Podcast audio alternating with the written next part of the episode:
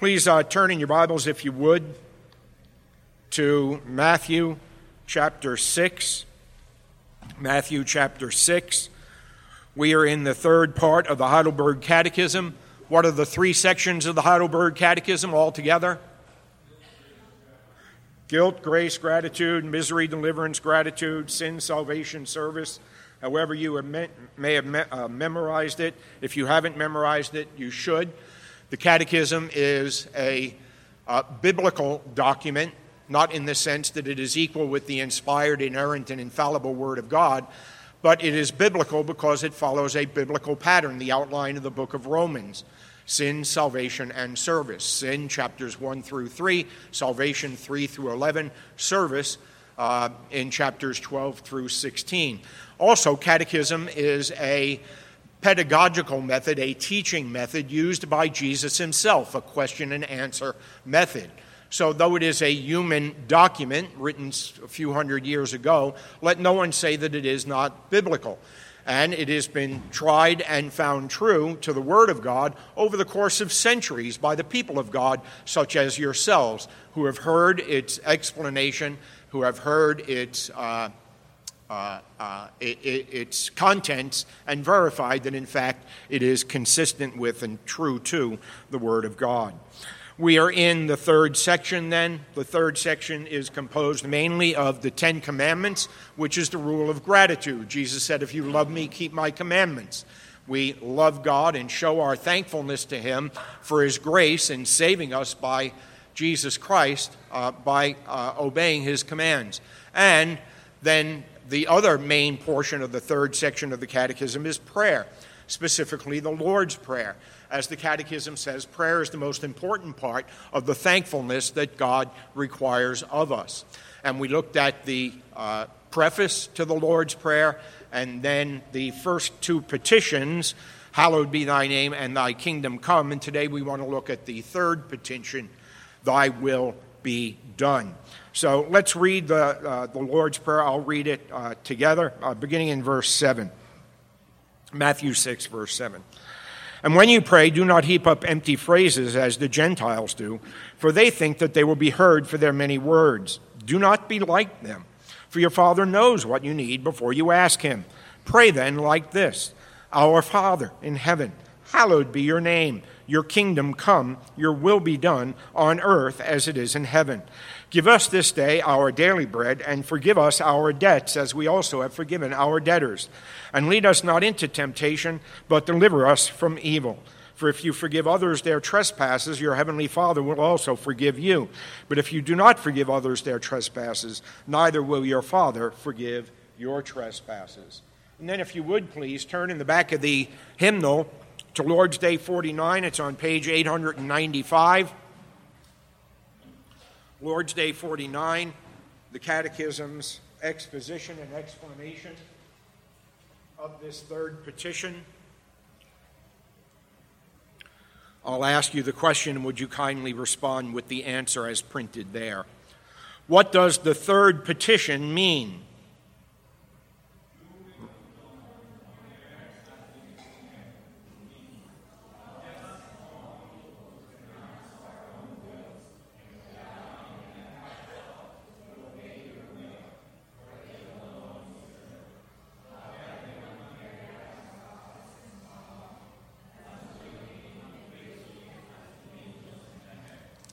Very good. That's a tall order, isn't it? Without any back talk. And uh, as willingly and faithfully as the angels in heaven. Wow. All right. Three points to this sermon on Thy Will Be Done. First of all, the petition's necessity. Secondly, the petition's definition. And thirdly, the petition's application. So, necessity, definition, and application. Uh, first of all, the necessity of this petition, Thy will be done. Um, when we looked a few weeks ago at the first petition, Hallowed be your name, I, re, uh, I stated to you that there is a relationship, an interconnection between the three first petitions of the Lord's Prayer, all right? and the connection between the three is that we're praying for God's name to be hallowed uh, or glorified. How is God's name going to be hallowed or glorified? It's going to be hallowed or glorified by his kingdom coming.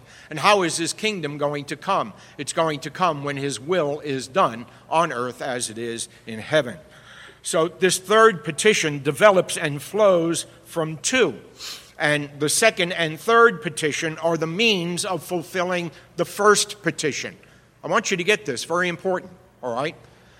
When we're praying for the kingdom to come, we're not praying for Jesus to come back and get us out of here. All right? Many Christians think that's what we're praying for. No, we're praying for the kingdom to come on earth and his will to be done on earth and for his name to be hallowed and glorified on earth as it is in heaven. All right? So this is not uh, that we could be so heavenly minded that we're no earthly good. It is specifically uh, rubber hits the road Christianity. It is relevant practical, personal piety, all right, put into practice here, all right? Those petitions are connected to each other as root, stem, and fruit, all right, or as beginning, middle, and end, all right? Ursinus, who is one of the authors of the Catechism, said this. This petition, uh, he explains, pray that the kingdom may come.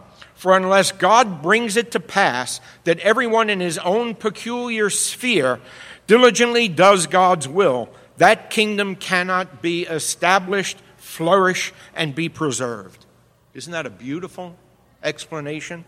Right? Pray that the kingdom may come, for unless God brings it to pass, that everyone in his own peculiar sphere diligently does God's will, that kingdom cannot be established, flourish, and be preserved. That's a beautiful kingdom concept. And notice the blend of divine sovereignty and human responsibility there.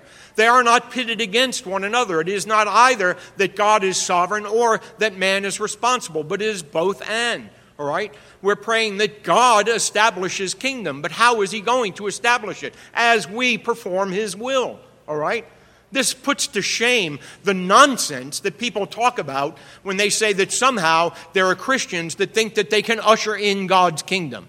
Well, that's just folly.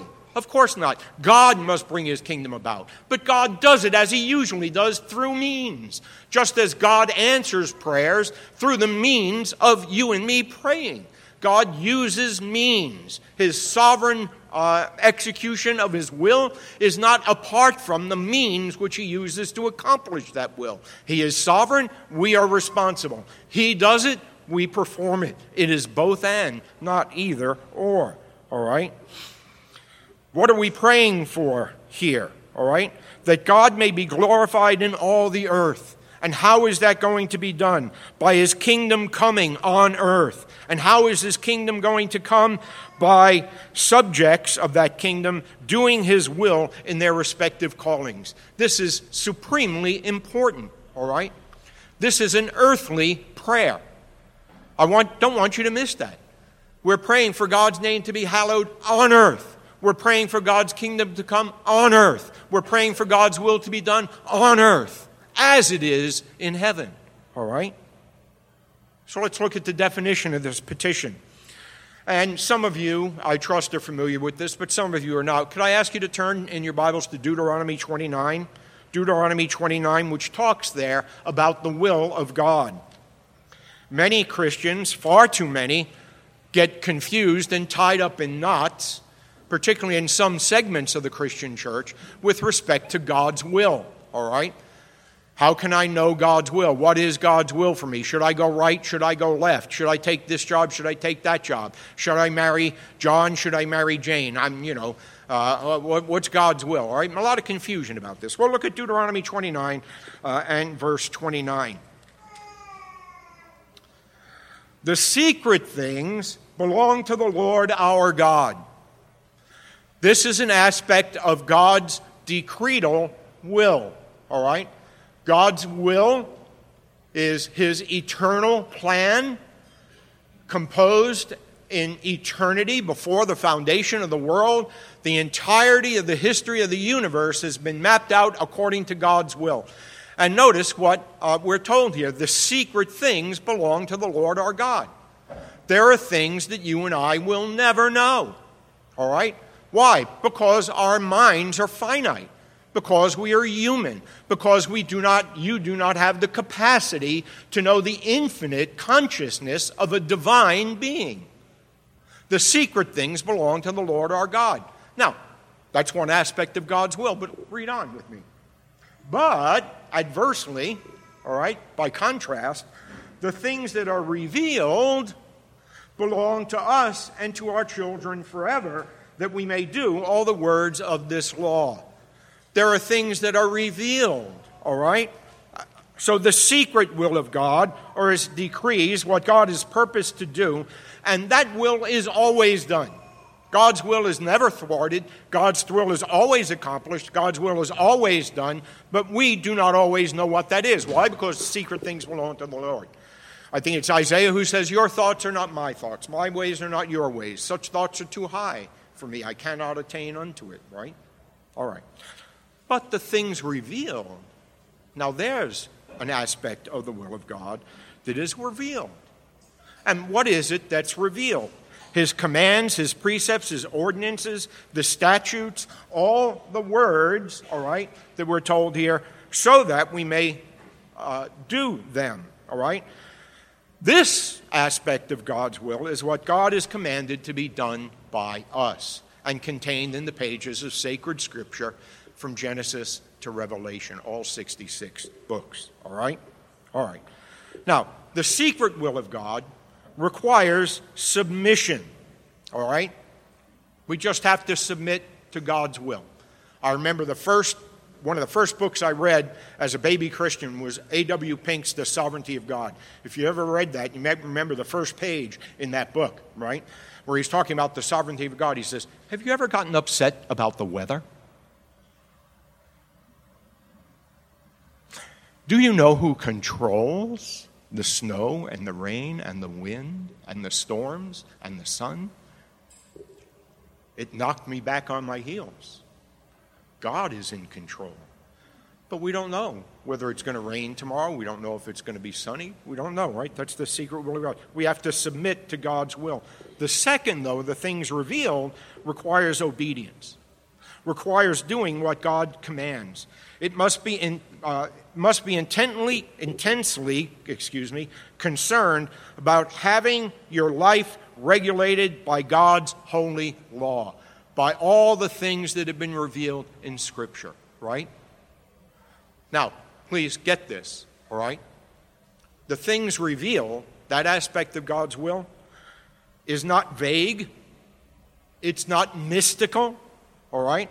It's not amorphous, all right? It is not inventive, it is revealed. Where is God's will found? Right here in the pages of sacred scripture. You want to know God's will? It's right here. How does that answer the questions, Pastor, that you asked earlier? Should I, uh, you know, should I go left? Should I go right? Should I marry Joe? Should I marry Jane? Who? What job should I take? Should I take a job in Philadelphia? Should I take a job in Albany? Should I stay in New York? That, that God hasn't revealed that in Scripture. Well, I think it was Augustine who said it right. He said, Obey God and do whatever you want. Obey God and do whatever you want. That is, God's will is found within the boundaries of His law. All lawful occupations are possible. It is not God's revealed will that you should take a job in Philadelphia or stay in New York. They are equally legitimate. They have to be weighed by other considerations, and we don't have time to talk about all of those things this morning. Simply to say that it is specious when Christians get tied up in knots about what is God's will for me. God's will is revealed. Here, obey that and do whatever you want. Abraham Kuyper, whom some of us know and like, said this My one desire has been the ruling passion of my life one high motive has acted like a spur upon my mind and soul. It is this that in spite of all worldly opposition, God's holy ordinances shall be established again in the home, in the school, and in the state for the good of the people, to carve, as it were, into the conscience of the nation the ordinances of the Lord to which the Bible and creation bear witness, until the nation pays homage again to God This should be the passion and desire of every born again Christian.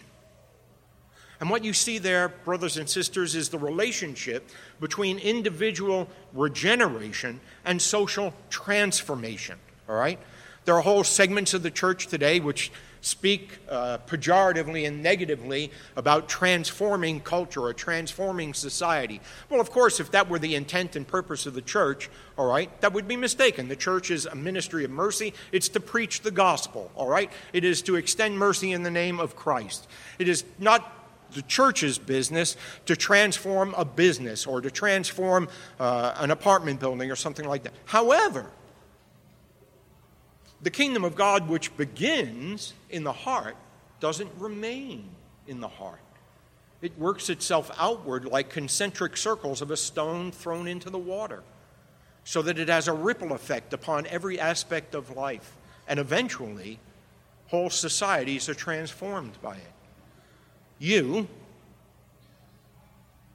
live in a society that has been transformed by Christianity. I don't want to get into a whole discussion. You can talk over fellowship dinner with me if you want to talk about is America a Christian nation or not. That's not what I'm saying, all right? Simply to say that if you live in the United States of America in the 21st century, you live in a society that has been transformed by Christianity. Do you want to know what a society that is not transformed by Christianity looks like? Ask Sheena. Pakistan is a society that has not been transformed by Christianity. Where if you go to report a crime, as uh, uh, his brother did, you will be arrested, and until you bribe the police, you won't get out of jail. Now, having traveled all over the world, this is the norm wherever Christianity has not taken root. Corruption, deceitfulness, all kinds of things, poverty. You have Hinduism as the national religion of India, and, and people are starving, and yet there are bulls roaming the street. That's religious, all right? Whatever you think of America as a Christian nation, pro, con, whatever, and we could discuss that. You are living in a society that has been transformed by Christianity. All right? That's just a fact, Jack. All right? The prayer is that earth would be like heaven. Heaven is what it is because the will of God is done by all who dwell there right? Isn't that what our lesson says? Help everyone carry out his office and calling as willingly and faithfully as the angels in heaven. That's what your life and my life should look like. That's what we're praying here. Okay? All right. What about some application? First of all, Jesus Christ alone perfectly fulfilled this petition. In John chapter 4, Jesus said, My food is to do the will of him who sent me. In chapter 5, he said, I do not seek my own will, but the will of him who sent me. In the Garden of Gethsemane, as he faced the cruel horror of the cross, the sheer ignominy of hanging on that cross and being crucified was nothing compared to the horrors of hell he would have to endure as he bore the sins of his people on that cross. And in anticipation of that, he said, My Father, if it be your will, take this cup from me. Three times he prayed. He sweat, as it were, drops of blood. You could ask Dr. Williams about hyperhidrosis. Is that the right term, Belinda? Hyperhidrosis. Uh, it's actually possible to sweat drops of blood. So intense was the anticipation of the horrors of hell that he would undergo on the cross. And yet he prayed, Not my will, but thine be done. Jesus Christ willingly, obediently, perfectly fulfilled this petition Thy will be done, as he offered himself as a substitutionary sacrifice for the sins of his people, in order that you might have your sins forgiven, in order that you might have new life infused into you by his Holy Spirit, in order that you might not only pray, but actually do, Thy will be done. Look at Colossians 3 quickly for some closing points of application here this morning. Ephesians, Philippians, Colossians chapter 3.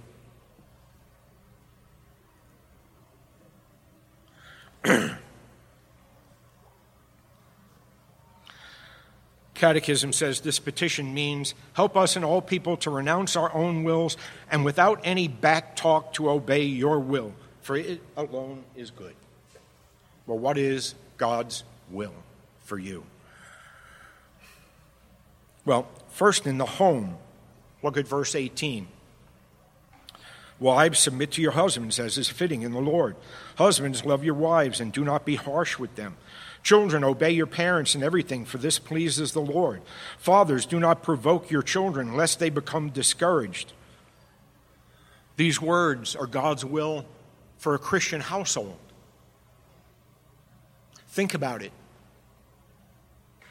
How does Jesus Christ make your house different from the fine, upstanding citizen who lives next door that's not a Christian?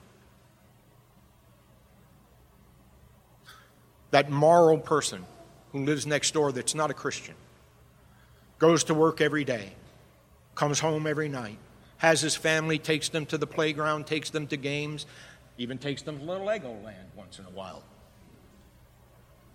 What makes your house different? It's Jesus Christ that makes a Christian home different. And what does that look like? It looks like this it looks like doing His will. It looks like, looks like husbands that are not harsh with their wives, but treat them royally. Wives who love their husbands. Children who do what their parents say, first time fast, just like the angels in heaven.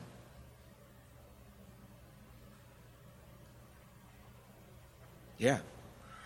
Look at work. Look at verse uh, 22. Most of us, perhaps, is what this uh, applies to. Slaves, today we would say workers, all right? Let's do a little transit, uh, uh, uh transliteration. All right? We don't have slaves today. we would say employees, okay? Servants, employees. Obey in everything those who are your earthly masters, not by way of eye service as people pleasers, pleasers, but with sincerity of heart, fearing the Lord. Look at what Paul says. You're to, you're to obey in everything those who are your earthly masters, not by way of eye service in other words, you're not doing it just when the boss is looking. You know, when I was working construction, we'd be lollygagging around telling stories, jokes, one thing and the other, and all of a sudden somebody say, Here comes the boss. Oh, better look busy, better look busy. Paul says, No, no, no, no, no, no, no. That's not Christian. Right? Not people pleasers. I'm not looking to get a promotion. I'm not looking to get a raise.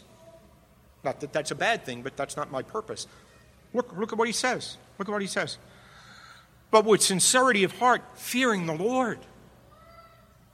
Does the fear of God enter into your workplace Monday through Saturday? Does the fear of God govern your work Monday through Saturday? Look, look, verse 23. Whatever you do, work heartily as for the Lord and not for men you see, whatever it is that you're doing, whether you're a physician, whether you're a blue collar worker, whether you're a white collar worker, whatever it is that you're doing, that is serving the Lord. Please, let's put to death this myth that serving the Lord is only being a preacher or a missionary or a church worker. Right? Mabel knows. You can talk to her about it later. Everyone is serving the Lord. If you're changing diapers, you're serving the Lord. If you're in the domestic sphere, you're serving the Lord. If you're a blue collar worker digging holes, you're serving the Lord. If you're a corporate worker in a, a big office building, nine to five, you're serving the Lord. That is kingdom work. That is God's will for you. Ah, how about that, huh?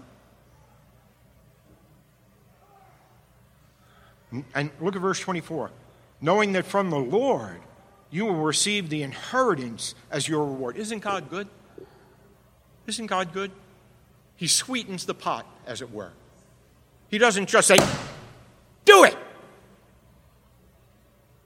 No, he says, there's a reward waiting for you. There's a reward waiting for you. Look at the next sentence. You are serving the Lord Christ. God's will in the workplace, God's will in the home. Look at chapter 4. Verse 2 continue steadfastly in prayer, being watchful in it with thanksgiving. At the same time, pray also for us that God may open to us a door for the word to declare the mystery of Christ, on account of which I am in prison, that I may make it clear which is how I ought to speak. He's talking here about evangelism and missions. Paul was a missionary, right? But look at what he says to the Christian. Look at what he says to the church member.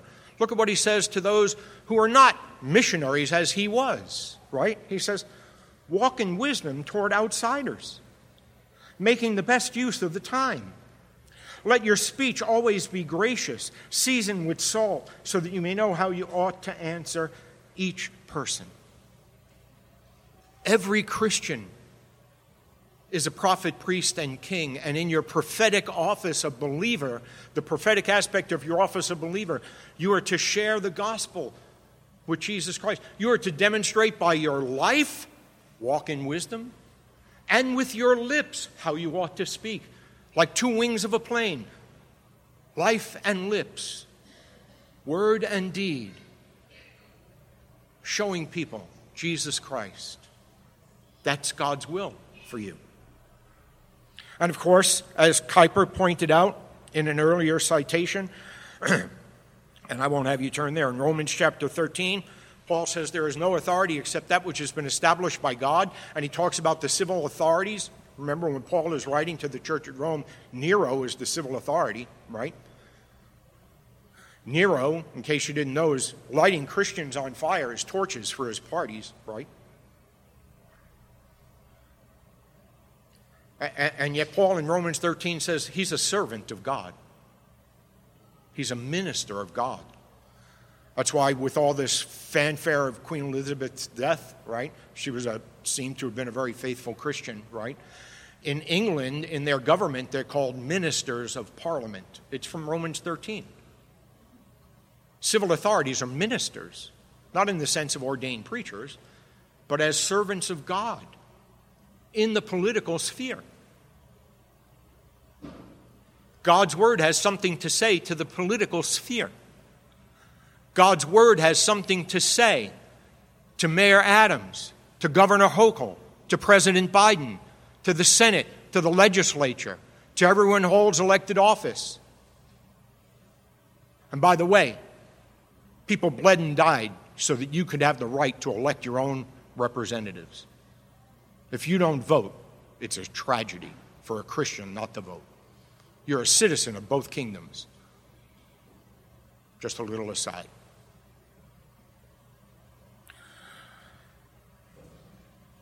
Joseph Alleine, who wrote, he's an old Puritan, I think he wrote Alarm to Sleeping Christians, I'm not sure. But anyway, he said this Rightly prayed, this petition would surround the humdrum of life with a glorified radiancy. It would transform this earth into a bit of heaven. And isn't that just what Jesus taught you and me to pray for? Thy will be done on earth as it is in heaven. Let's pray.